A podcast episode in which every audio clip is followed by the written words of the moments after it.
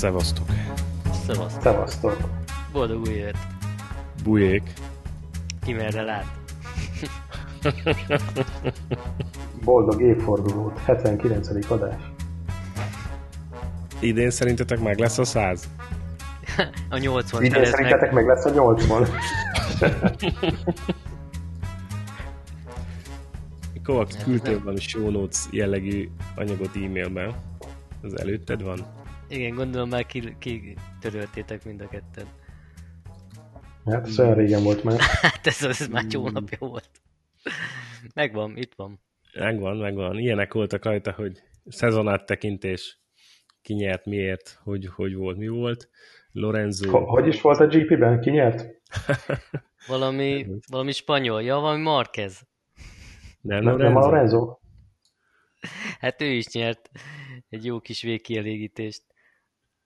Igen. Happy finish. Happy finish, happy ending. Zarco, Márquez újabb várműtétje, kis Márquez és a MotoGP. Ilyen témák vannak itt. Igen. Rossi toppon lesz jövőre, Yamaha talált valamit, hát nem tudom. Ne. Hogy a legfrissebbel kezdjük. Iannone és a dopingteszt. Így van, Iannone és a dopingteszt. Versenypálya kelet Magyarországon. Fú, gyerekek, ez nagyon sok minden összegyűlt. Sevecsény Peti és a Teamtót, Kovács Bálint hosszú távú gyorsasági motoros VB-n, saját motortervek, Shoei plusz a motornézegetés, amit Kovács ejtett meg itt a hétvégén. Na jó, hát ez nagyon sok téma, nem tudom, hogy milyen hosszú anyagot akartok összehozni, de van miről beszélni. Erről is lehet röviden és hatékonyan beszélni. Szerintem egy 10 percből bele tudjuk rakni. Nem kell a szót fosni. Bele. Kezdjük az még friss élmény, kezdjük a motornézegetéssel? Nem, menjünk csak szépen sorba. Kronológiai sorrendben? Na, igazából a szezon áttekintéshez csak azt akartam mondani, hogy így nézegettem az eredményeket, ezt ki is raktam, azt hiszem a tripla apex-e, és hogy az számomra egészen megdöbbentő, hogy Dovi hogy tudott bejönni a második helyre, mert igazából nagyon nem mutatott semmit. De hát az elmúlt 3 évben mindig második volt, nem? Vagy elmúlt 2 évben? Igen, de akkor valahogy úgy volt, hogy azért ott volt az elejében, és úgy mutatott dolgokat, most meg így nagyon gyenge volt szerintem. Hát az év elején azért erős volt, aztán a közepén nagyon elfáradt, tehát hogy nem nagyon voltak eredmények, de a végére azért csak hozta a dobogókat. Hát nem tudom, de szóval kisebb fajta csoda. Ez a Ducati, ez kipukkant, vagy mi van ezzel? Hát ellentétesek itt a fejlesztési irányok szerintem. Amit a Gigi akar, meg amit a versenyzők akarnak, az valahogy nem stimmel teljesen. Mert hogy Gigi mit akar? Hát a Gigi azt akarja, hogy nagyon Ducati is legyen a motor, és azzal verjék meg a Hondát, a Dovi meg mindenképpen azt szeretné, hogyha fordulna már ez a rohadt tankhajó valamerre. Hát... Na, de az évközbeni leülés, nem? Amiről meséltél, az ott egy kicsit azért összerúgták a port a Gigi-ék Dovival. Hát ez a Lorenzo érkezésével kezdődött szerintem, hogy a Lorenzo így kezdett így rá érezni a dologra, és a Lorenzo ugye a 250-ben még a Gigi-vel nagyon jó viszonyban volt, amikor még az Apriliával ment, és gondolom ő inkább próbálta a Lorenzóra hallgatni, nem pedig a kipróbált, már bizonyított emberre, és szerintem ez okozta itt a problémákat. De az jó iránynak is tűnt, nem? A Lorenzo féle? Aha. Mármint az ülés előtt, vagy az ülés után? Hát az ülés, meg a tank, meg a nem tudom én micsoda. Meg a 300 eurós átalakítás tértámasztó. Hát nem tudom, ezek nekem olyan ilyen patchworknek tűnnek, hogy fundamentálisan azért ott van a probléma a motorban, hogy nem lehet úgy fordulni vele, mint bármelyik másikkal, és akkor így próbálgatják így ezt workaroundolni valahogy, de ez akkor sem megoldás. Hát nem gondolom, értem, hogy mi mondod, hogy nem lehet ezzel fordulni. gondolom, hogy ilyen dizájnváltásért se nem időben, se nem pénzben egyik napra a másikra történik, meg nem két fillér, szóval azt nem fogják olyan gyorsan megoldani. Azért is gondolom, úgy állnak hozzá, hogy próbáljuk meg ilyen workaroundokkal majd megoldani, aztán ha összejön. Végülis egy második helyre idén is jó volt, aztán lehet, hogy beletalálnak. Hát, gondolom, teljesen új motorkifejlesztése az... Nem értem, hogy miért mondod, hogy nem fordul. Hát ott van például Ausztria. Úgy fordulott mindig, mint az állam. 4-szer elfordul, igen. Tényleg a kockapályán 4 jobbos kanyarban teljesen jól megy. Figyelj, lehet, hogy jön az új gumi. Most olvastam valahol, hogy a Michelin valami új gumit hoz. Hátsó gumit. Lehet, hogy azzal jobb lesz. Olyan gumi, aminek csak a jobb oldalán van futófegyvert, hogy milyen? Nem, hát lehet, hogy a Gigi az arra vár, hogy jön egy Stoner, akire nagyon passzol ez a motor, és akkor majd minden jó lesz. Hát lehet. Hát, de ez megint az, hogy most a Honda van abban a helyzetben, mint a Ducati volt 2007-től mondjuk 2010-ig, vagy 2009-ig, hogy volt egy pilótájuk, aki mindent meg tudott csinálni ezzel a motorral, de ő volt az egyetlen a világon, aki alatt ez működött. Igen. És hogy nyilván nekik egy olyan motor kellene, ami több pilóta alatt is működik, hogyha VB címet akarnak szerezni, vagy legalább csapat VB-t. Hát vagy ugyanaz az út, mint a Hondánál, hogy kell találni egy olyan pilótát, aki be tudja fordítani azt a motort a kanyarba. Na jó, de és az nem Dovi lesz, az biztos, meg nem Petrucci lesz, az biztos. De egy pilótára nem lehet alapozni. Most elüti őt a villamos, akkor mi lesz? Megáll az egész MotoGP projekt. Le. Egyébként ez a Petrucci, most, hogy mondtad a nevét, tehát ugye ez számomra egy momentum van 2019-ből, hogy ugye leigazolták Petrucci-t, és mit csinált? Tehát, hogy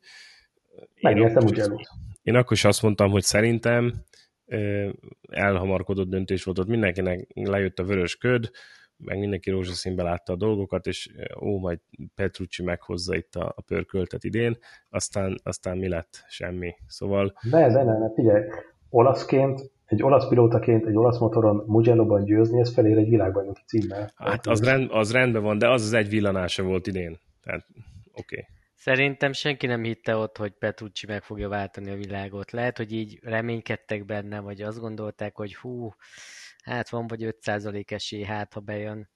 De én azért nem hinném, hogy ráfűzték volna fel a teljes 19-es évet. Nem az, de második pilótáról van szó, nyilván nem ő fogja behúzni a VB címet, de szerintem elhamarkodott döntés volt ott hirtelen odaadni neki a gyári motort, na mindegy, én Millert is szívesebben láttam volna azon a motoron, mint Petrucci, de mindegy, ez az én véleményem csak. Jó, ja, te elfogult vagy az ausztrálokkal szemben, azt tudjuk. Ja. Nem kéne ezt eloltatni a Millert. Szerintem Millerben nagyobb tűz van, mint Petruccival. Hát... ja, hát igen, mókásabbak a tweetjei, az biztos. Hanyadik lett Miller, meg hanyadik lett Petrucci? Kérlek szépen, Miller 11 ponttal szerzett kevesebbet azon a... És 2 helyen hátrébb van. Igen, 2 helyen hátrébb van. Na jó, de hát érted, nem azon a motoron, tehát azzal a motorral annyit biztos hozott volna, de szerintem még inkább többet, mint a Petrucci. Gyári specifikáció motorján állít. Persze. Bele lehet nézni? A 19-es Pramac Ducatiba? Bele lehet nézni a 19-es Pramac Ducatiba, hát igen, már a neve is sugallja, hogy a gyári szintű motor. Na, mindegy, ez szerintem remélem változni fog hamarosan. Szerintem nem lesz olyan hosszú életű Petrucci a Ducatinál. Hát még egy év. Nem? Annyit adsz neki, Max? Hát a szerződési addig van. Hát tudom csak, hogy szerinted fognak hosszabbítani vele? Szerintem nem. Szerintem sem. Nem tudom, hogy mi lesz 2020-ban, azért kíváncsi vagyok. Most ettől nem tudom, hogy miért. Tulajdonképpen nem tudom, mire alapozom, de a Yamahától várnék valami áttörést, előrelépést, stb. Olyan jó lenne, olyan hollywoodi lenne ez a Rossi 10. VB. Á, álmodsz. De olvastál valami hírt, hogy a Yamaha talált valamit? Erről mondjam egy kicsit többet, mert ez nekem nem volt meg. Mit talált a Yamaha?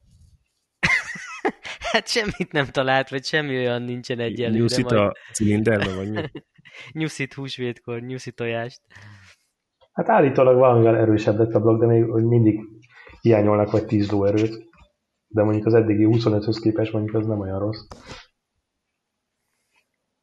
Hát ugye azért a Viñales a szezon végén azért oda-oda pölkölt. Csipegetett, igen. Főleg edzéseken, de akkor is.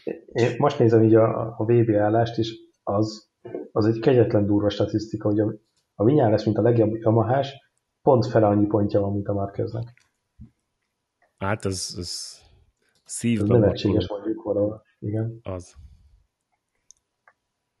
Igen. És a Viñalesnek például, hogy Phillip Islanden le kellett motorozni a gumit, hogy, és el is esett, hogy kb. Tartsa a tempót Márquezzel. Tehát amennyi hátrányt összeszedett az egyenesben.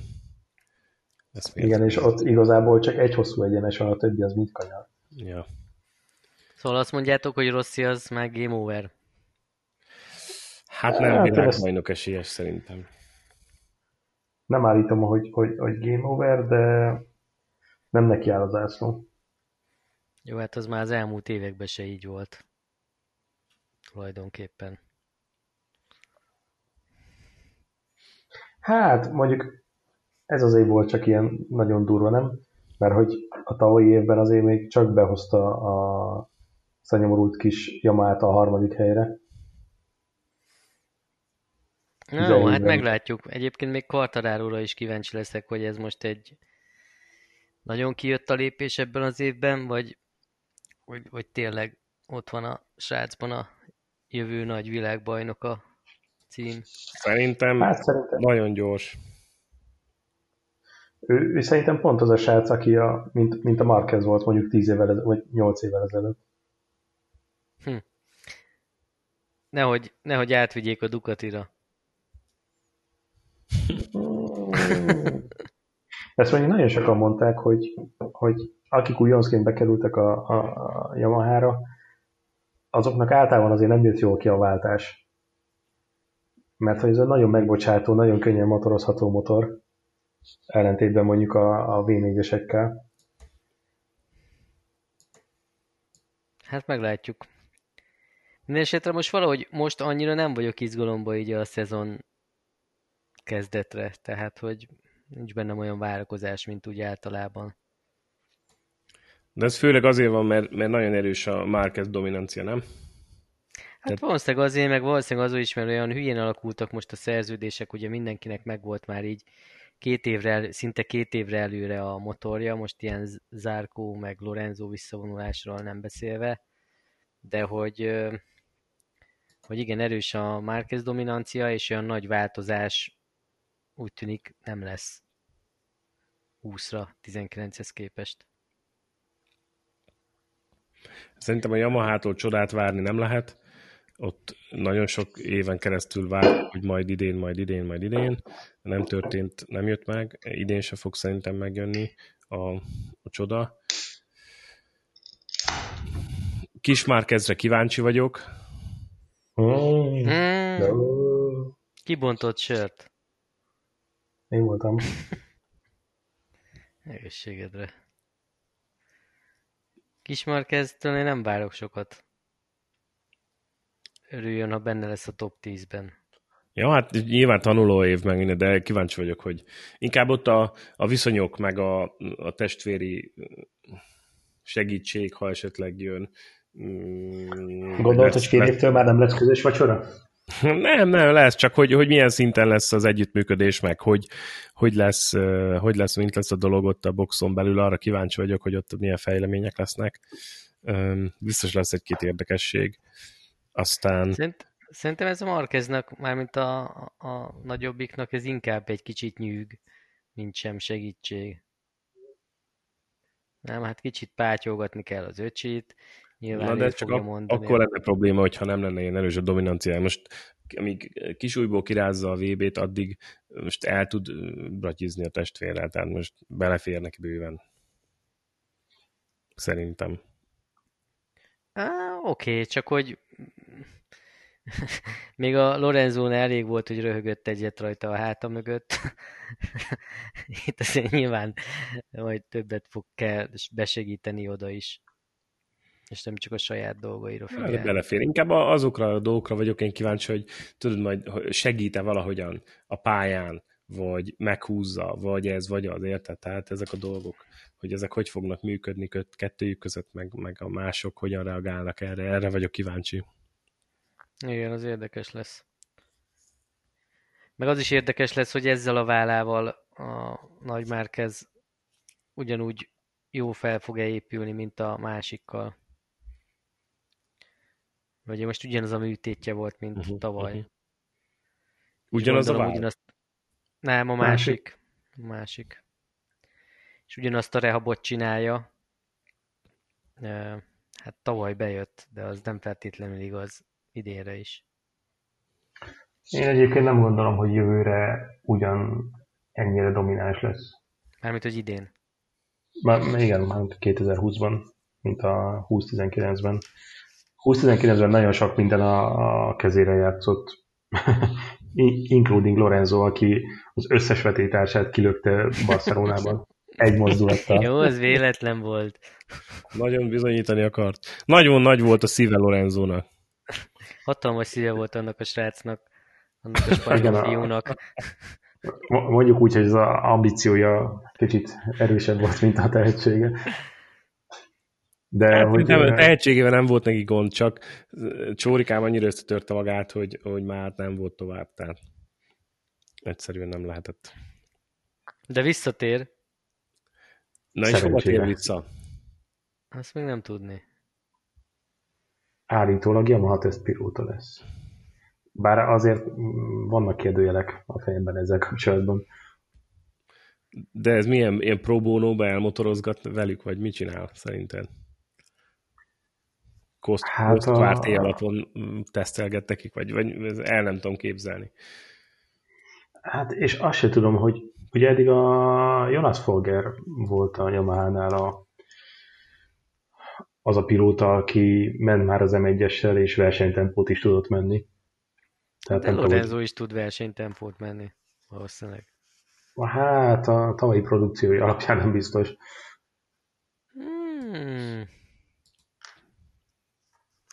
Nem tudom. Tehát nem tudom, hogy mi lesz a Folgerrel, mert hogy ő egyébként jó tesztpilóta volt. Nem, ő már régóta kikerült onnan, nem a szupersportba ment vissza, vagy valami ilyesmi? Tényleg? Tavaly nem ő volt a tesztpilótája? Már nem. Csak annak a szuga. Szerintem a Folger már én nincs ott. De mi, Zarcóval most mi van? Ő lehet akár Yamaha tesztpilóta? Lehetne? Hogy nem. Lehetne? De most hova megy Zarco? Hát a Ducatihoz.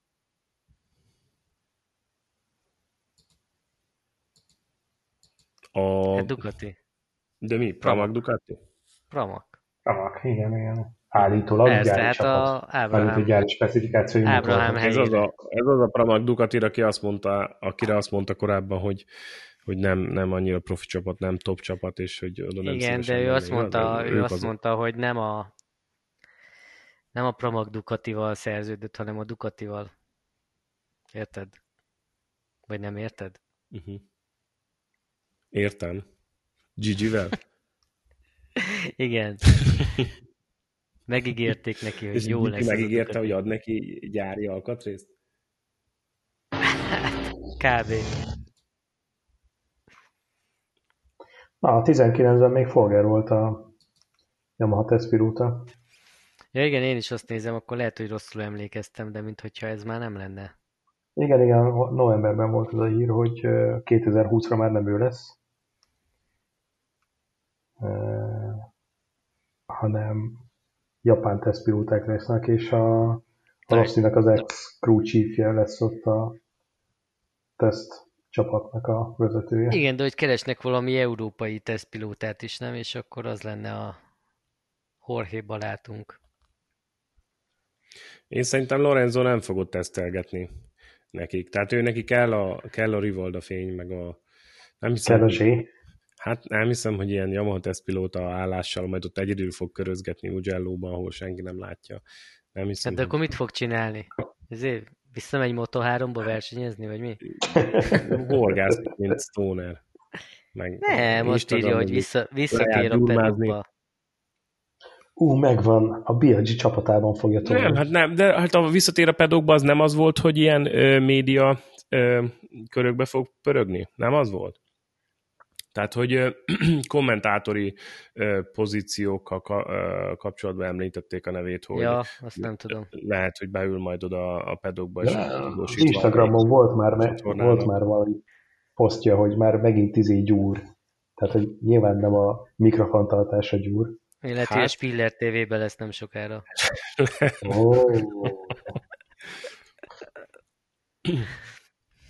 Hát tudjátok, ő is volt már tehát a kommentátori boxban többször is, meg Ben Spies is többször is szerepelt így, tehát el tudnám képzelni. Ben Spies is csak akkor szerepelt, amikor már nem volt aktív pilóta. Hát, és Lorenzo már aktív pilóta, ő is aktív pilóta már. Szerintem nem... Meglátjuk. És Zarcótól mit vártok, hogyha azt mondjuk, hogy oda megy a Ducatihoz? Hát... Szerintem leginkább az, hogy összeveszik a Jack Millerrel. Biztos vagyok benne. Biztos, hogy lesz. Ott már volt beszólogatás egymásnak, nem? Tessék? Ott már volt beszólogatás egymásnak. Mit mondtam? Mármint,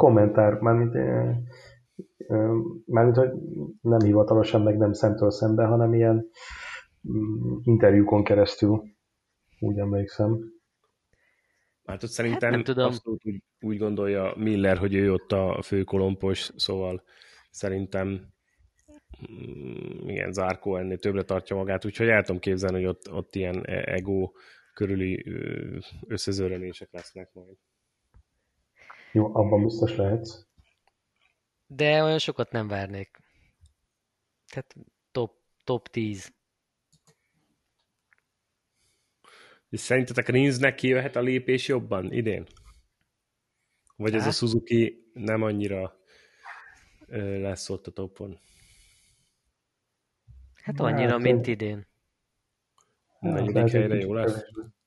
Bár azt mondják, hogy ők is most elég komolyat fejlesztettek a blokkon.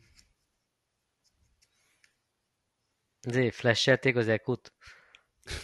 Lehet, hogy kikötötték az Euró 6-os.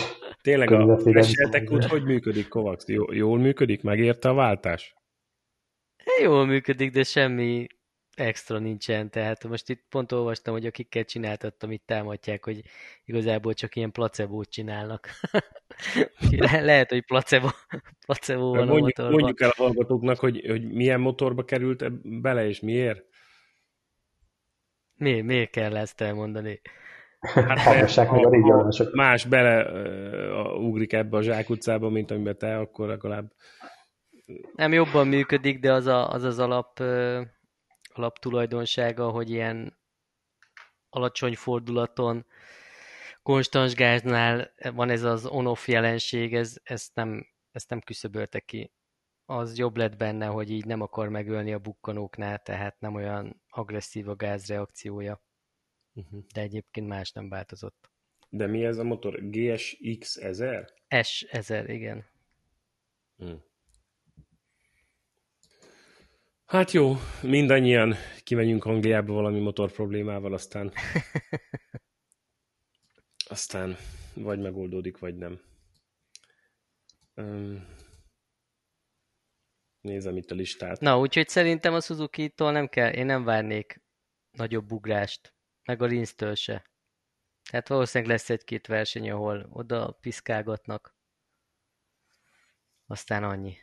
Szerintem Quartararo jó lesz. Jobban be fognak kijönnie idén. Rosszit nem várom előbbre. Ha már top 6 lesz, akkor én annak már örülök. Hát én az egy Viñales, Quartararo, Márquez 3-ost várok. Nem feltétlenül ebben a sorrendben. A második legjobb hondás, tudod, hanyadik lett? 9. Crutchlow. Hú, már tényleg még ő izgalmas lesz idén. Crutchlow ugye évi 1 millió euróba kerül a Cseginellónak. Nem csoda, hogy csak 9. lett. Ő biztos, hogy... Ennyi pénzért mit vársz? Biztos, hogy szabadjára engedi magát idén. Nem fogja visszafogni, a szájkosarat leveszi magáról. A következő... Nem, mint hogy eddig nagyon sok lett volna rajta. Á, de azért néha visszafogott. Tehát voltak ilyen periódusok, hogy amikor kicsit erőteljesebben megnyilvánult, utána egy pár hétig kus volt, tehát valószínűleg rászóltak, hogy ennyi. Ja, ugye a Hondától? Igen. De mondták, hogy jó, akkor a következő versenyen mínusz 500 fordulatszám. Hát nem, lehet, hogy nem mondták, csak érezte.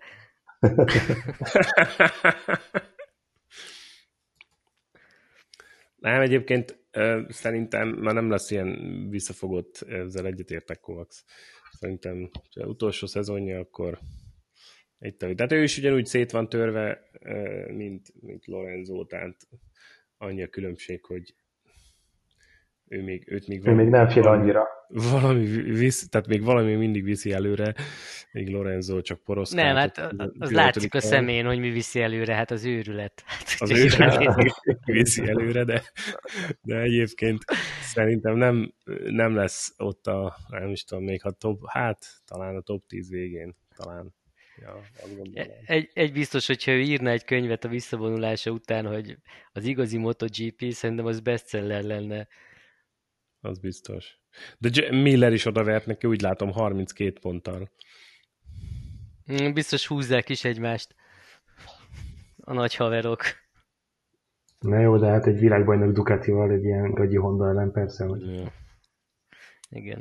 Quartararo, Rins, igen. Kik vannak még itt a mezőnyben? Taka, jó. Iannone, 16. lett Iannone. Akkor ő most nem lesz ott, a maláj teszten nem lesz ott, mert a maláj lányok elbántak vele. Mert beletettek valamit az italába. Begyinázták. Jó, sikerült. Ugye a malajziai GP-n volt ez az incidens, nem? Hogy ott vettek tőle mintát, és akkor... Igen. Ugye? Maláj lányokkal a bulika jól sikerült. Igen, és most volt a B próbája. És hát... És képzeljétek el, az is pozitív lett. Nem mondod. Az valami mérési hiba. Nem, valamelyik rossz akarója csinálhatta. Begyinázták lehet a buliba. Ja, az Aprilia főnökök így akarták kitúrni. Lehet, hogy be akarják hozni Lorenzót a helyére. Vagy Biaggit. De Biaggi csak üléspróbát vett, vagy ott tényleg van valami? Ott volt valami ilyen nyílt nap Sepangban, és akkor ott ment az Apriliával, és magánkodott. És tweetelt egyet, hogy nagyon-nagyon érdekes idők vannak itt, mármint hogy köridők a nyílt napon. Azért nem mert odaérni, hogy valami amatőr nagyon csúnyán odavert neki. Igen, csak azt mondta, hogy nagyon érdekes idők vannak. Ezzel üzent a Aprilia vezetésnek. Jó lenne még az öreg a háznál. De ez érdekes, ez olyan semmit mondó jelző, mert most mit ért az alatt, hogy érdekes, szóval ez... Nem, ez hülyeség. A Bradley Smith lesz ott, azt hiszem, ő fogja helyettesíteni talán Iannonét. Meg nem is tudom. Nagyjából adott, igen. Igen, meg nem is tudom, hogy kiket írtak még, hogy így esélyesek, de hát... azt hiszem, hogy valami alsóbb osztálybeliek, vagy ilyen olasz emberek. Azt néztem most, így a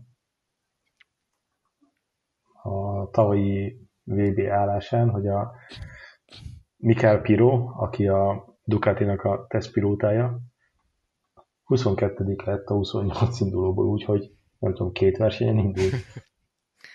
Igen, ez jó mutatja, hogy a mezőny második fele az Igen, milyen szinten van. Igen. Hát. Na és akkor most ez Iannonéval akkor game over? Hát megy a divat szakmába, vagy mit csinál? Hát valószínűleg az Instagram posztjai alapján ő már nem számol a Superbánkon, ő felbukkalhat valahol.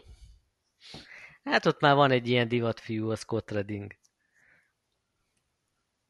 Láttam most az utóbbit, ami mindenki kiborult. Ja, hogy ott markolja a nő seggét. Igen, de azt a csaj csinálta azt a fotót, de mindenki egyből alá kommentelt, hogy hát ezt nem várta volna egy ilyen sportolótól. Professzionális motorversenyzőtől. Igen. Neked, Roland, megvan ez a kép? Nincs, de már keresem. Érdemes. Majd kirakjuk az új adás mellé. Ez lesz a nyitókép. Oké. Okay. De ez lesz a cover art. Megvan, nem kellett sokáig pörgetni. Aha. Na, hát ez nem volt meg. Aha. Looking for grip. Megvolt. Aha. Jó, hát most figyelj. Már egyébként sajnálom a Iannonét, hogyha kikopik ebből a mezőnyből, mert tényleg egy ilyen rossz fiús karakter volt. Hát főleg azért... akkor, amikor kuglizott állandóan. De hogy a karakter azért jó volt a mezőnyben, meg nem tudom, hogy tényleg mitől függött, amikor a Phillip Islanden is azzal a nyomorult Apriliával ott ment az első hatban. Tehát időnként azért oda tudta tenni magát. Hát még hatott a malájszer.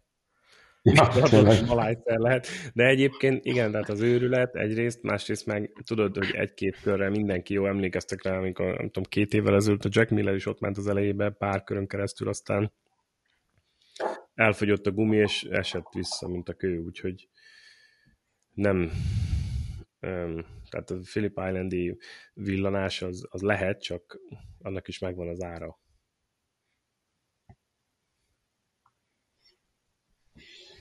Hát mindenesetre ez elég hülye lépése volt ez a doping, vagy kápszer, vagy akármi. De amúgy is mondogatták, hogy neki azért kifelé állt már a rúdja az Apriliától, tehát hogy eleve nem volt jó viszonyban a csapattal, idős is volt, mármint a mezőny nagy részéhez képest, szóval az ő szerződése az nagyon-nagyon ingatag lábakon állt. Aha. Akkor lehet, hogy örültek is neki. Ja, hogy van ok elküldeni. Csak egy gyors áttekintés. MotoGP-ben Pramac Racingnél volt 13-tól 14-ig, gyári Ducatinál 15-16, Suzukinál 17-18, és Aprilia Gresini 19-20. Tehát a 2 éves szerződésen túl nem nagyon töltött időt sehol. Hát és látszik is lefelé, hogy szépen ugye ível lefelé. A Ducatinál volt a csúcson 15-16-ban, és akkor utána... Abba több volt szerintem neki ott 15-16-ban.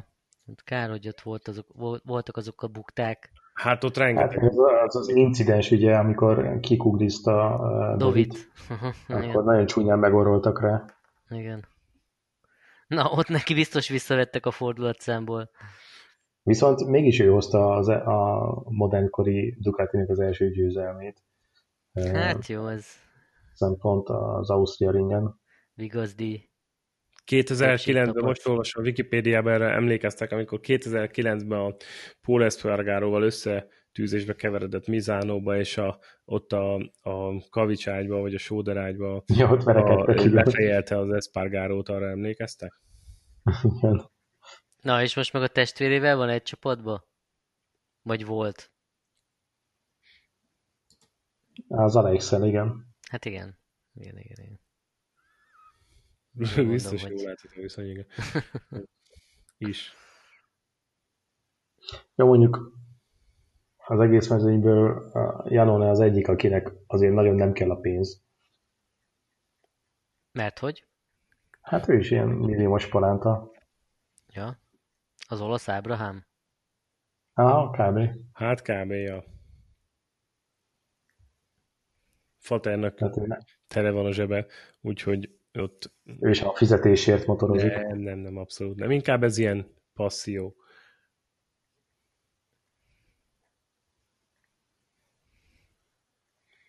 Igen, a Crutchlow helyére ment 15-ben a Crutchlow helyére ment a Ducatihoz. Dovi partnere. Aztán milyen furcsa, hogy még Crutchlow is volt Ducati is. Mondjuk ő csak egy évet töltött ki, azt hiszem, a szerződéséből. Hát az nem volt egy sikersztoria. Azt mondja, hogy 15-ben akkor voltatok itt, azt hiszem, ma az, Ausztráliában, amikor Phillip Islandben Iannone egy hosszú, 4 résztvevős csatában vett részt Lorenzo, Márquez, Valentino Rossi, és ők. És behúzta a dobogót Rossi előtt, igen. Igen, és hogy harmadik lett Rossi előtt, igen, így van. Pontosan. És azt hiszem, még pont Crutchlow mondta, hogy nem érdemli meg a Zarco a Hondát, mert hogy mármint a gyári Hondát, mert hogy eljött a KTM-től, meg hogy ott hagyta a KTM-et, hát ő se ragadt oda a Ducatihoz annak idején. Ezt most miért mondod? Ha bármi közel lenne ahhoz, hogy a Zarco csinál. Nem, csak hogy ő kritizálta a Zarcót, hogy Értem. De Zarco távozása a KTM-től sokkal viharosabb volt, mint a Crutchlow, ahogy eljött a Ducatitól, szóval ott nem volt olyan sárdobálás. Meg. Egyébként a KTM nagyon korrekt volt, legalábbis a nyilatkozatok alapján, tehát meg amiket a csapatfőnökök ott mondtak, több korrekten kezelték ezt szerintem. Legalábbis a kommunikáció, amit így a nagy nyilvánosság felé mutattak, az nagyon korrekt volt. Profit. Hát szerintem a KTM über korrekt volt az Zarcóval, sokkal jobban, mint amit megérdemelt volna, és a fő különbség az, hogy szerintem a Crutchlow-nak 1+1 éves szerződése volt akkor a Ducatival, a Zarcónak viszont 2 éves. Aha. Jó, mindegy, végül is mind a ketten hoppon maradtak. Nem, most a Zarco az jó helyre került, majd látod. Most ki megy a KTM-mel jövőre? Olivera? Került a Zarco helyére. Fent van ez a weboldalon? Biztos fent van. Jövő évi csapatok. Hát a Paul Espargaró is megy, nem? Az Espargaró is megy, igen. És... Ja, Lecuona. Ja. Minden megy az Espargaróval, Lecuona meg az Oliveirával. Ja, persze. Ja, ezen akadt ki az Oliveira, nem? Hát, hogy nem rakták át a gyári csapatba, igen. Ja, igen, ez hát, megvan, így előjön. Hát.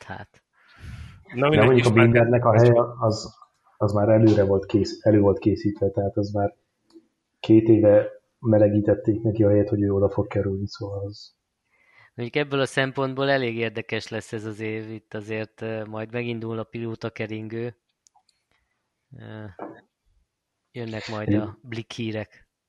Az biztos, de ez egyébként nagyon gáz, hogy valószínűleg már az első verseny előtt elkezdődnek a pletykák, és a harmadik versenyre a hely fele el fog fogyni. Hát ez lesz az érdekes benne. De ez gáz, hogy ilyen mindenkinek így blindre kell vaksolnia minden pilótára. Hát ez a motiváció, hogy jobban húzd a gázt. Ráadásul az első 3 vagy 4 verseny annyira nem mond semmit az egész szezonról. Igen, az igaz. Akkor fog mondani valamit, hogyha már ott is azt látod, hogy Márquez iskolázza a brigádot. Tehát, mert tavaly már úgy emlékszem, hogy azt hiszem Argentína után már egyértelművé vált mindenkinek, hogy itt óriási Márquez dominancia lesz idén. Szóval... Hát nem, mert Katarban járt, Argentinában nem járt, USA-ban elesett. Tehát láttuk, hogy... De nem, hát ha visszahallgatjátok a nagyon gyakran felvett podcastünket, akkor abban már megmondtuk Argentína után. Tehát lehetett látni, hogy oké, hogy mondjuk elesett Austinba, de ott is hatalmas előnnyel ment. Argentínában is láttuk, hogy mekkora tempókülönbség van. Tehát lehetett már érezni, hogy itt nincs mese most hogy 1-2 futamon mondjuk elesik vagy, de lehetett látni, hogy nagyon nagy különbség van köztem meg a mezőny többi része között, szóval nem voltak csodák már. Szerintem a 3.-4. futamon már lehetett látni, hogy itt vége van. Várjál, te vissza szoktad hallgatni a podcasteket? Hát miért nem? De csak azt, amit felveszünk.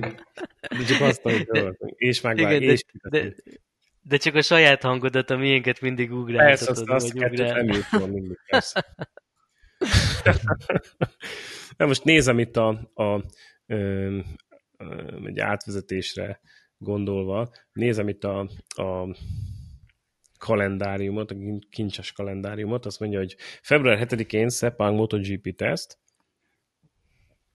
utána 22-én Katarban teszt, és utána március 8-án indul, és akkor még van Katar, Tájföld, igen, Amerika, Argentína, akkor ez helyet cserélt, Jerez, igen. Fordítva lesz most az USA meg az Argentína. Igen, igen, először van Amerika, és utána 2 héttel Argentína. Tehát Jerez, Le Mans, Mugello, Katalónia, Barcelona, igen, aztán Sachsenring, Assen, utána jön július 12-én lesz Finnország, Kimiring. Ja, Istenem. Oh. Ja, Istenem. Nagyon, nagyon örültök neki. És ha már Kimiring, akkor itt jön az átkötés, amire át akartam vezetni, hogy új versenypálya Kelet-Magyarországon, majd erről beszéljünk. Mi már benne van az a pálya is a naptárban. A 20-asban még nincs, de na, csak a Brno, Spielberg, Ausztriában, aztán Silverstone, Misano, Aragon, Motegi, Phillip Island, október 25-én lesz. Aha. Sepang. Nagyon hosszú Murika, lesz az, istentenül hosszú lesz. November 15, igen, Valencia. Hí, gyerekek, hosszú. Hát de figyelj, nagy pénzén melózni kell sokat, tehát húzni kell a gázt. Keményen. Azt láttátok, az Alex Briggs meg aztán a Simon Peterson is felrakta, hogy idén mennyit repültek így a szezon közben? Hát szerintem felháborítóan sok durva ökológiai lábnyom, tehát eszméletlen mennyi. Az Alex Briggs idén 460 000 kilométert repült 80 járaton, ami 560 órát töltött a levegőben. Kegyetlen, és ő egyszerelő ugye az egész MotoGP mezeiben.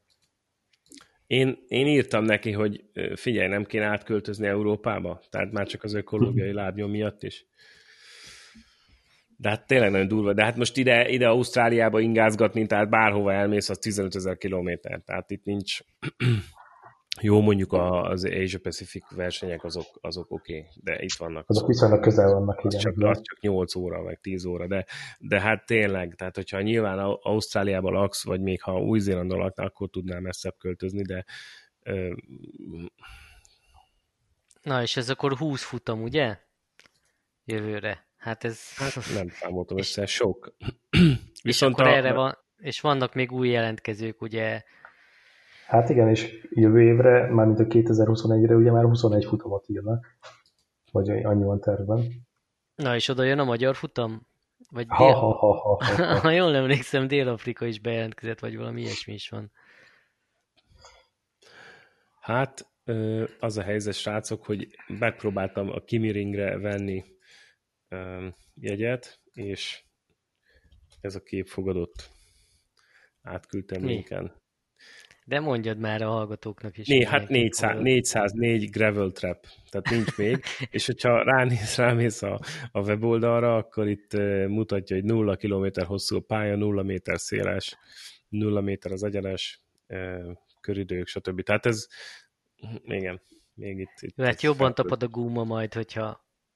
Azért kell gyorsan megépíteni a magyar pályát, hogy beugróként meg tudják rendezni. Figyelj, hogyha ez nem jön össze, nem sikerül leaszfaltozni, akkor Kelet-Magyarországon még összejött. Na és hol lesz ez a pálya? Erről mit lehet tudni? Azon kívül, hogy Kelet-Magyarországon. Ez mit akar? Ez valahol Debrecen környéke, vagy? Azt hiszem, hogy Nyíregyházához közel. Uh-huh. Biztos erre is készített valaki egy ilyen MotoGP megvalósíthatósági tanulmányt, mint annól. Abba biztos lehet, nem is egyet.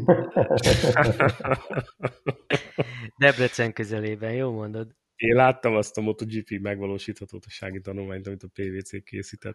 Most már ennyi év táblatában nyilatkozhatok. Mi az, hogy láttad? Hogy láthattad te ezt? Hát ők csinálta, ő írta. Dolgoztam az anyagot. Nem, hát kíváncsi vagyok. Érdekes, hogy látnak benne fantáziát. Annyi ilyen kezdeményezés volt már a Sávolytól kezdve a... Mi volt annak a neve? Ami a Szedesz, a Fadesz, akármi volt? Annak mi volt a... Hát a Balatonring, nem? Balatonring, igen. Sávoly, ez volt a Sávoly. Néven futott. Nem mindegy. Szóval sok ilyen volt. Nem tudom, hogy ez szerintetek ezúttal komolyabb? 2023-ra írják a MotoGP rendezés lehetőségét. Hát szerintem ez megint az lesz, hogy valakik megpróbálnak kurva sok pénzt kihúzni ebből, aztán semmi nem lesz. Ne, ezt nem is értem, ezt a mondatot.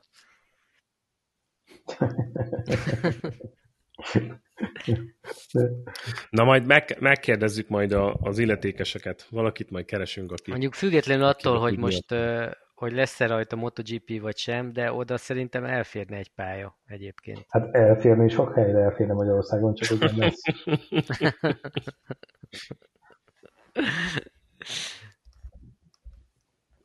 Na jó. Úgy okay. Gondolod, Kovács, hogy amikor Kelet-Magyarországon szoktál motorozni, és megállsz a benzinkúton, és elkezdesz beszélgetni ilyen motoros sorstársakkal, akkor általában az a feedback, hogy hát igen, nincs hova menni motorozni. Jó lenne ide. Hát nem akkor, amikor Kelet-Magyarországon motorozok, hanem amikor olvasok ilyen fórumokat, és mindenhol azt írják, hogy Hungaroringen ugye gyakorlatilag már nincsen pályanap, Pannonia Ring az nagyon messze van Kelet-Magyarországról, Euroring az, hát az is inkább Közép-Magyarország, és hogy ott keleten szinte semmi. Hát de van aki mondjuk... a motoros jelenlét, hogy megtöltenem. Az egy ilyen komplexumban az azért tele kell rakni a naptárat rendesen, hogy ott megtérjen. Hát én szóval most nem csináltam közvéleménykutatást, vagy ilyen szintű felmérést ebben a témában, de mondjuk aki Miskolcon vagy Nyíregyházán lakik, annak biztos, hogy nehezebb pályázni most Magyarországon, mint hogy ott a környéken lenne egy pálya. És akkor most gondolj el, most a Szeged, Pécs, akármi környékén nagyjából nulla lehetőséged van. Hát igen, de mondjuk Szegedről, hogyha van egy futód, vagy egy valamid, akkor még az Euroringet viszonylag gyorsan eléred, mert ráállsz az 5-ösre, aztán... Jó, mondjuk az mondjuk 100-valány kilométer oké. Okay. Tehát, hogy az még oké. Okay. Jó, de mondjuk Pécs, az a környék, az már férjük. Pécsről semmit, persze, semmi.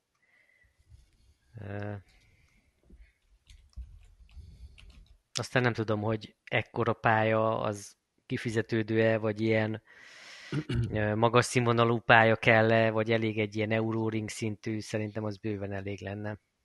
Hát, szerintem egyébként pont ez lenne az arany középút, ez a 2-2,5 kilométer körül pálya, ahol már nem csak a robogókkal, meg a 125-ös motorokkal lehet jól menni, hanem kicsit a nagyobb gépek is ki tudják nyújtani a lábukat.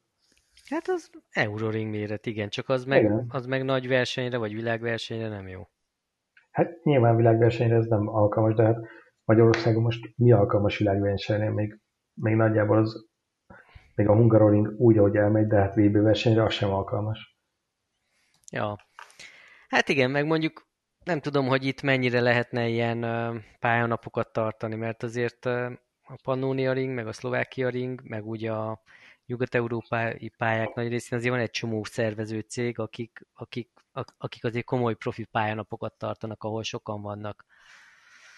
De hát ezeknek a pályáknak pont az lenne az előnye szerintem, hogy nem az van, hogy beraknak egy koránban 60 másik pilótával együtt egy pályanapra, hanem hogy bármikor ki tudsz menni. Na, hát igen. Nem tudom, a MotoGP az úgy volt, hogy már a Hungaroringen gyakorlatilag nincs pályanapot, autósok átvették a terepet, vagy mi történik? Hát egyrészt van egy ilyen hangkorlátozás, tehát hogy csak DB killeres motorral lehet menni a pályanapok nagy részén. Azt hiszem van ilyen nagyon minimális nap, amikor mentesítik ez alól a korlátozás alól a motorokat, de hogy azoknak a pályanapoknak a nagy részét meg külföldi szervezők csinálják. Hát versenynapokon ugye nem kötelező, amikor tényleg verseny van. Tehát verseny de... alig van a Hungaroringen, hát a Pannonia ringen, Szlovákia ringen vannak, meg hát jó, most mi magyar bajnokságban hány futam van különben meg? Ja, hát az nem tudom, minden pályán kettő, vagy nem tudom, hogy most. Á, és akkor egyéb verseny meg nincs is nagyon. Hát motor nem olyan. Hát a Mami kupa van, nem? Az meg kis pályákon van. Igen, az nagy pályára szerintem nem is megy most. Jó, de hát ez hülyén is nézve ki, amikor a 125-ösök kergetik egymást a Hungaroringen. Miért néznek ki? De biztos jól éreznék magukat. Az, amik lehet, de mondjuk egy MZ-futamot megnézték a Hungaroring célegyenesben. Régen volt. A hőskorban. Emlékszem, köztünk is vannak olyan, akik MZ-vel jártak a Hungaroringre. Nem tudom, hogy ki volt az, mert én Simpsonnal voltam. Jó, bocsánat. Egyre jobb, mi? Figyelj, a C1-esben ki tudsz olvasni egy háború és békét. Leforgott? Négyesben? Ajaj, hogy ne forgott volna le. Most ezzel kapcsolatban, amit mondták, Kovács, hogy hosszú az ezon, meg sok a pálya. Volt olyan ötlet is, hogy Superbike mintára több futamot rendezni, kevesebb pályán. Tehát, hogy egy hétvégén akár két verseny, stb. Stb. Meg lerövidíteni a verseny hétvége hosszát. Nem csütörtöktől kezdődik, hanem akkor másfél-két napba belesűríteni. Tehát vannak azért próbálkozások, mert a pilóták is háborognak, hogy itt, mit tudom én, x millió euróért ilyen sokat kell melózni, de próbálják. Igen. Nem tudom, hogy ilyen spéci motorokkal mennyire valósítható meg ez a Superbike minta. Hát nem tudom. Hát itt most több karbantartást igényel egyébként egy ilyen. De a Superbike, most nézem a Superbike kalendáriumot, azt mondja 1, 2, 3, 4, 5, 6, 7, 8, 9, 13 verseny hétvége van 2020-ban. És nincs, ott minden hétvégén 3 verseny. 39 után. Mondjuk az egyik az rövidített, de igen. És február 28-án kezdődik, és október elején már vége van. Azt szerintem teljesen, szerintem az a normális. Hát, figyelj. Ez a 21 vagy 20, ez, hát nekem nagyon sok.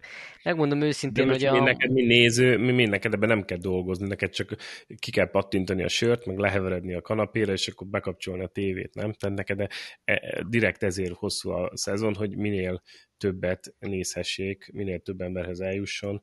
Tehát most ebben hát igen, de múlt szezonnak is a végét, most nem az, hogy untam, de már hát főleg amikor már Márquez világbajnok volt, hát olyan nagy tétje már nem. Jó, volt, de most ez nem a hosszabbják, hogy Márquez világbajnok. Most gondolj bele, hogyha nem lenne Márquez, vagy történik a Márquezzel valami idén, mondjuk van egy buktája, és akkor meg rásérül a vállára, és újra kiélezett lesz a mezőny, a legjobb lesz, hogy ilyen sok szezon van.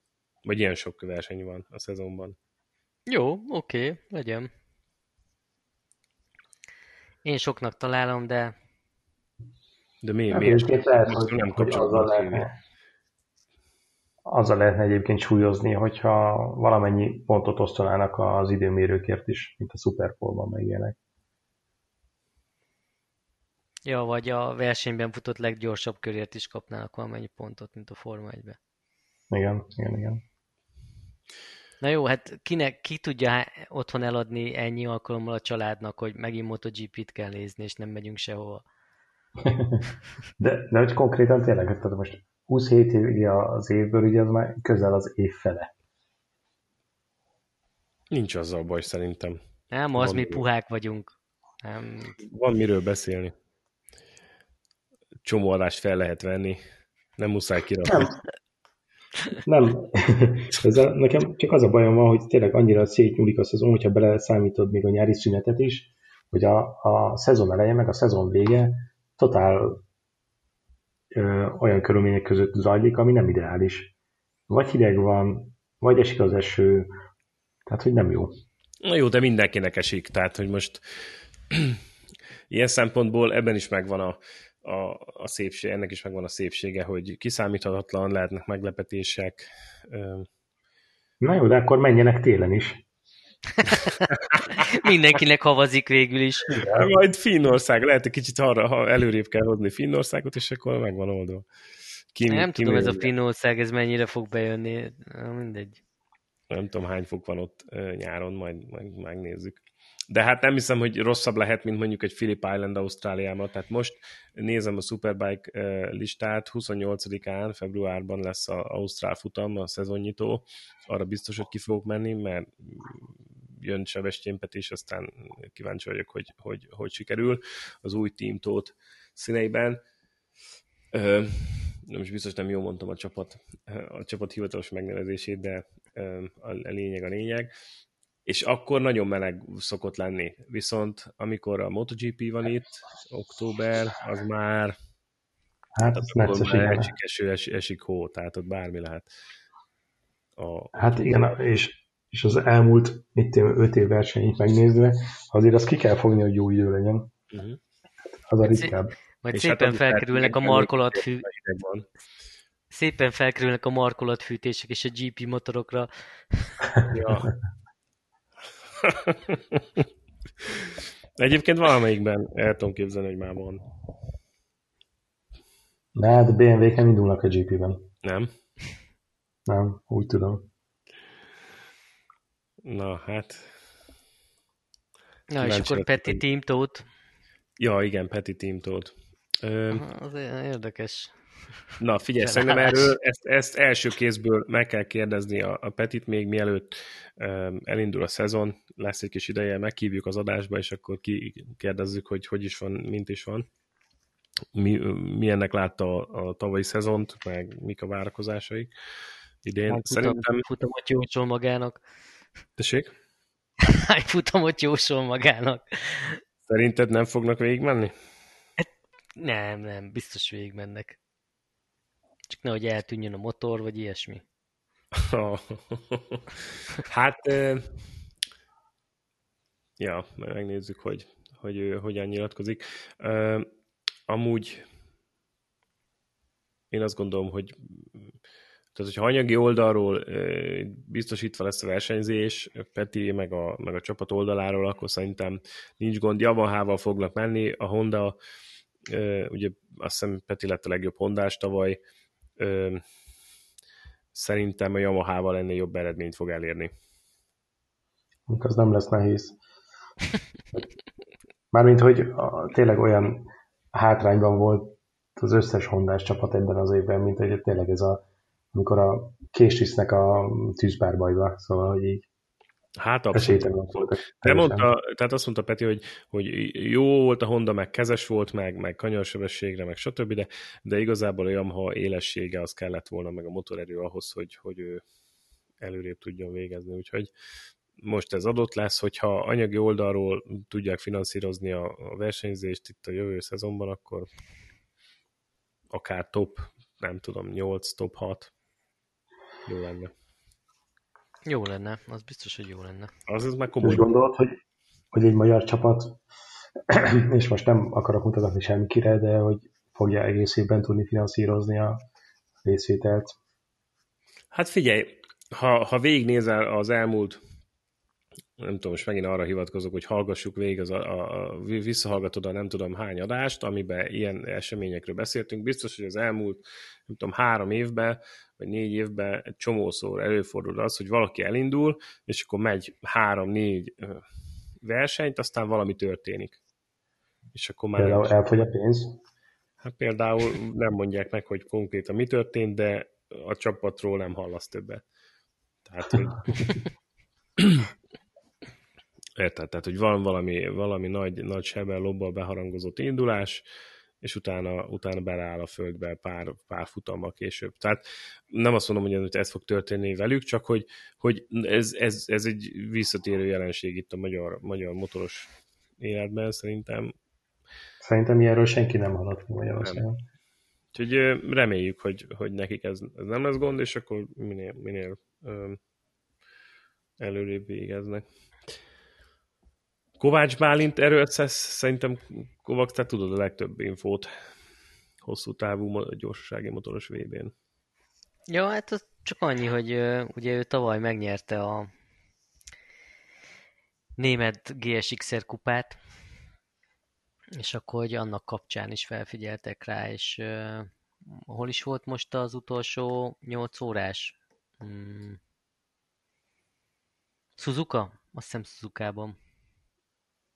Na mindegy. 8 órás? Az lehet. És hogy ott indult, jól mentek, valamilyen technikai hiba miatt álltak ki a végén, de hogy jól mentek, és hogy akkor jövőre is menni fog. És mi ez a saját motor pimp tervek? Úgyhogy mi? A szavakat kell értelmezni, vagy? Nem, hát a gondolatot mögötte, hogy van valami... Hát, hogy mi van a BMW-vel? Pimp terveid vannak? Akarod fejleszteni? Nekem nincsen. Nekem pont most nincsen semmi. Nincs semmi? Akkor hazaértél, úgy tűnik? Hát haza, hogy meguntam, majd nem tudom. De hát a kis 300-as, 400-as kategória az most mi az? Van még hely a garázsban? Most nézem, most csak annyi, hogy Sepangban volt ez a hosszú távú verseny, ahol volt legutóbb, nem Suzukában. Na, tehát, hogy mi, hogy a 400-as elférne el még a garázsban? Hát elfér akkor, hogyha itt a kedves barátaim is megmozdulnak, és azok a nagy alkoholmámoros beszélgetések, hogy majd hogy fogunk kergetőzni kakucson meg ezen a kis pályákon a motorokkal, az valóra válik, akkor persze, hogy elfér a 400-as is. De nem túl sok az oda, szerinted? A 400-as?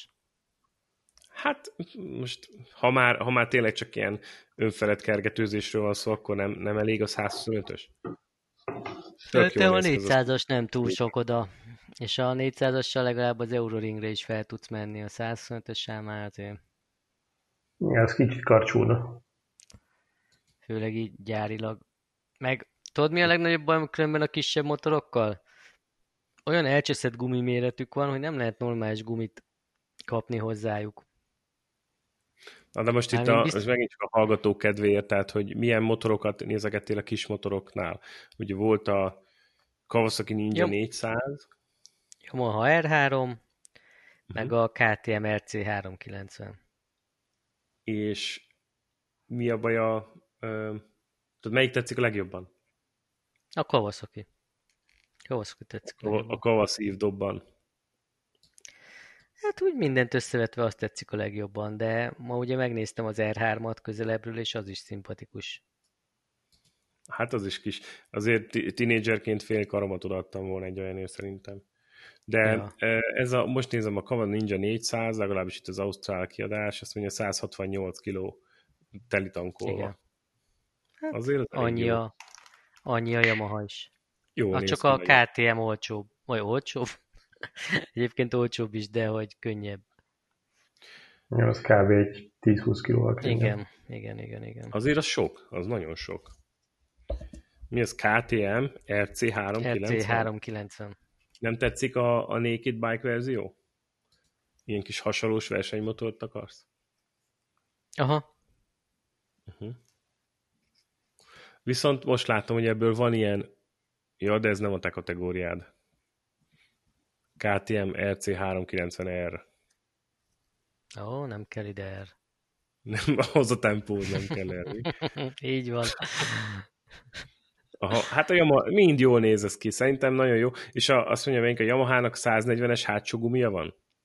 Igen. De most lehet, hogy hülyeséget mondok, az nem egy szupermotós körökből nem tudsz rászerezni slicket?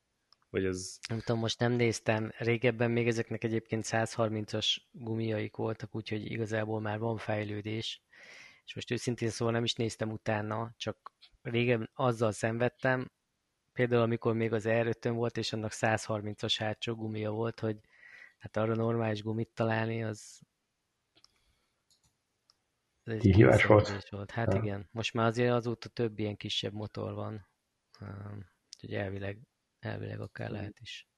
Hát ennél a Yamaha-nál azért a kava ilyen élesebbnek néz ki, pengébbnek, modernebbnek tűnik, olyan kicsit. A Yamaha-nál? Igen, aha.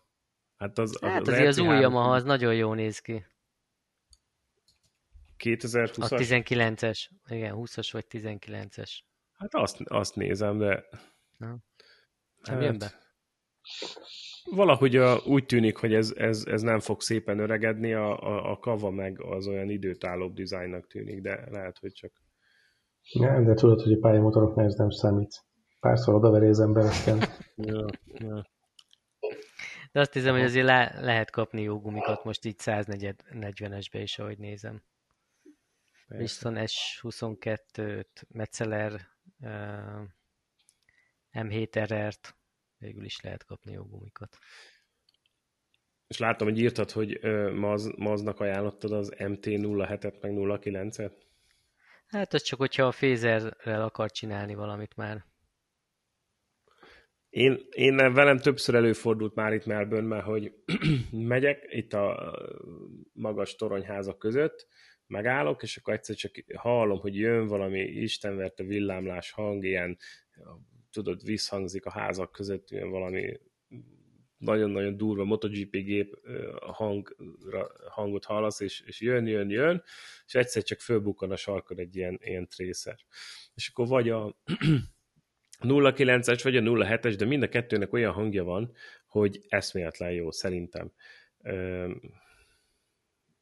Még ha nem is feltétlenül néz ki jól, vagy nem tetszik egy ízlés szempontjából a megjelenésileg nem szimpatikus a hangja, az valami nagyon-nagyon brutális.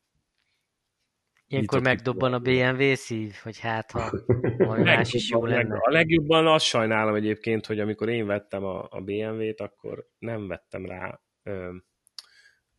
egy jó akradobot, és volt egy olyan akradob, amit már nem gyártanak, ami két ilyen kisebb kipfogó, ami kb. Úgy néz ki, mint mondjuk anno az Aprilián a RS250-en volt, hogy két ilyen kisebb cső egymás fölött, és azt hallottam egyszer élőben, az nagyon-nagyon jó volt egy ilyen BMW-n, nagyon-nagyon jó, de már nem gyártják, úgyhogy csak ilyen sima szintpont, vagy most a teljes rendszert is lehet rávenni, de hát az nem olyan. Úgyhogy...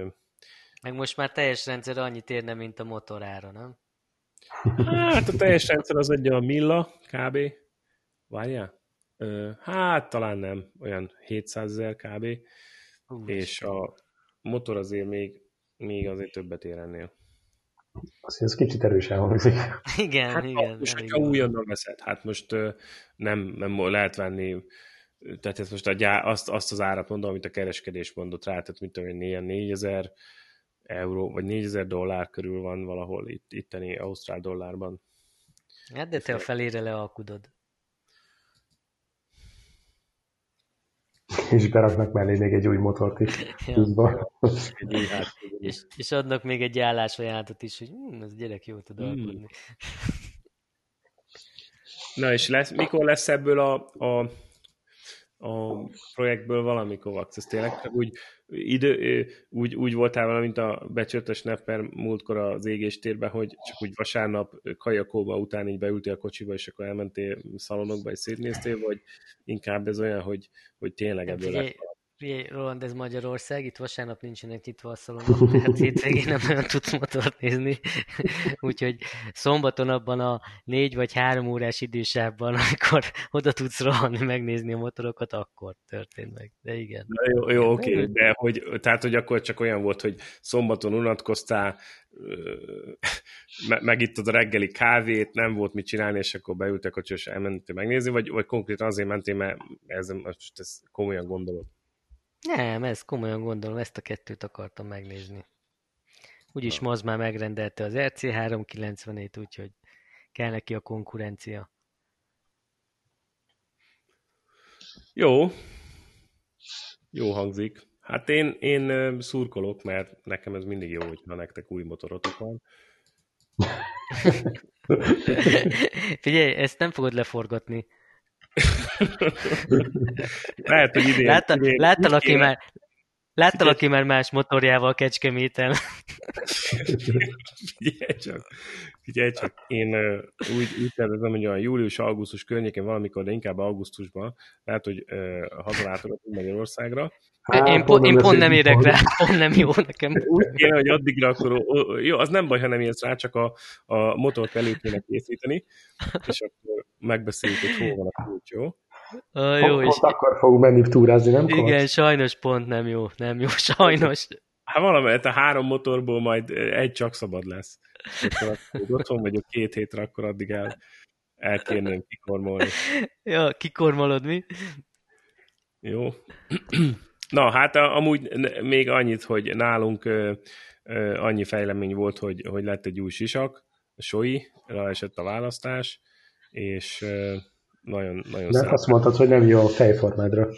Hát sokkal jobban illik rá, mint az előző Shoei, tehát ugye az érdekes, hogy tényleg a Shoei kijön 2-3 évente egy teljesen új modellel, és azzal nagyon érdekes, hogy a fejem kb. Ugyanakkora, de a héja... Csak az arcod nagyobb.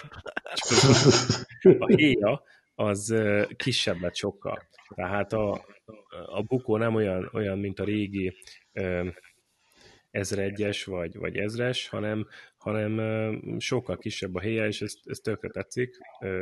Nagyon-nagyon kompakt, masszív kis isak, sokkal jobban éleszkedik, mint az előző, és egy csomó mindent adtak hozzá, tehát azt hiszem írtam is annó, hogy így cseten, hogy egy elég jó dílt sikerült így kifogni.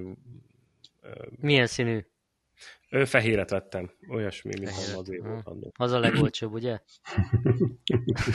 Hát figyelj, úgy volt, azt hiszem, hogy $700 volt, és 1360 g, adtak hozzá egy átlátszó plekót, egy gyári sötétített plexit, a Shoei szütyőt, egy pinlockot, bogárhálót, légterelőt az orrészhez,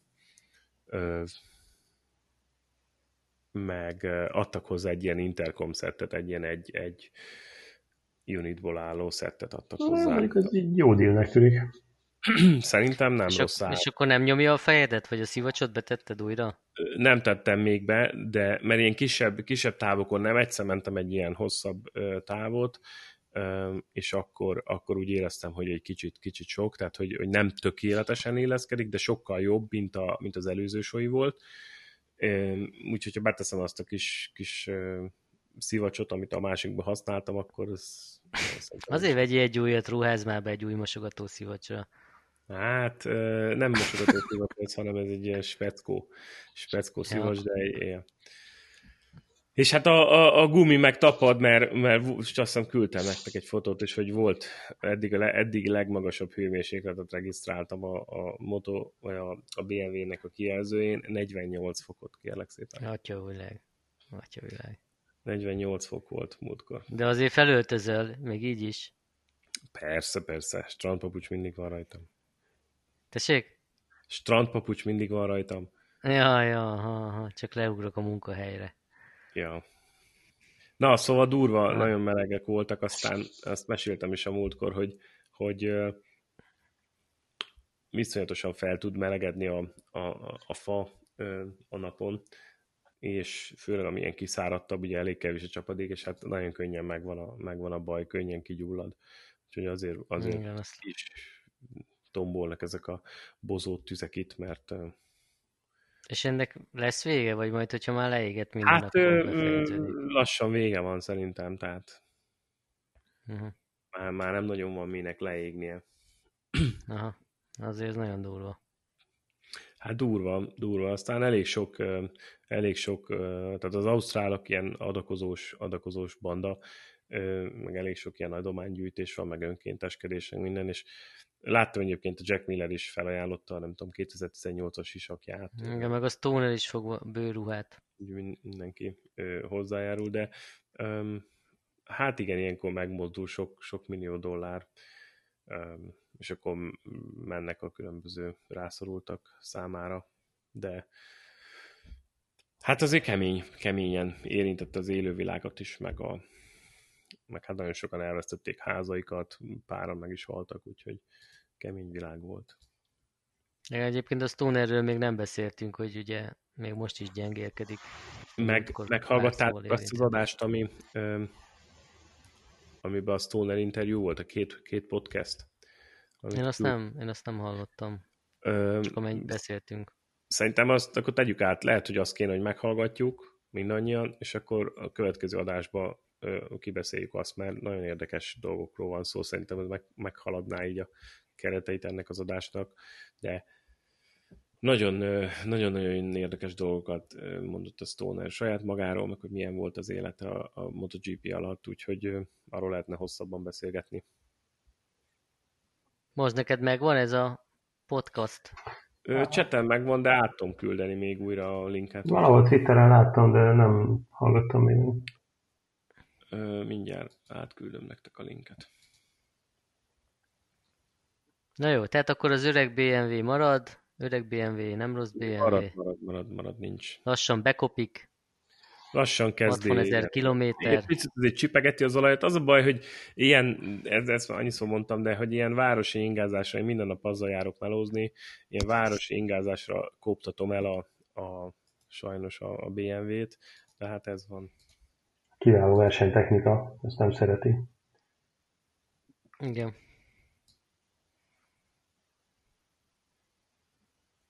Defektes gumi jó bírja? Átküldtem a linket a Stoner interjúhoz. Uh-huh. Rusty's Garage, Casey Stoner, Apple Podcast. 2 rész. December 2-án jelent meg, ha jól látom. Aha. Uh-huh. Gumi jó bírja? Ragasztott gumi? Nincs vele gond. Jó van. Most csináltattuk meg a kerítést a héten, és elment a jó ember, aki a kerítést szerelte, és 19 darab szöget szedtem össze a kocsi bejáróról, a környékéről, úgyhogy isteni szerencse, hogy egyik sem. Ja, és az egyik ilyen csavar, meg szög, mindegy. Az egyik az autó gumiában volt benne, de úgy, hogy a feje benne volt a gumiban, és a szúrós része kifelé mutatott. Tehát összeszedtétek már, csak szerencsére jó felével. Igen, szóval nagyon könnyen kaphatott volna egy újabb defektet a motorgumi, de aztán szerencsére ez nem történt meg. Na jó van. Akkor zárjuk az adást. Ezt ki fogjuk tenni, vagy csak felvettük megint? Hát ez ki tudja, ugye? Hát ez még ez nagyon meglepetés. Jövő zenéje. Szerintem nem kell vágogatni, hanem így, ahogy van, upload. Hát ezért küld át. Okay. Jó van, srácok. Boldog új évet. Viszont találkozunk hamarosan a évvégi 80-as adásnál. Oké. Na, ciao.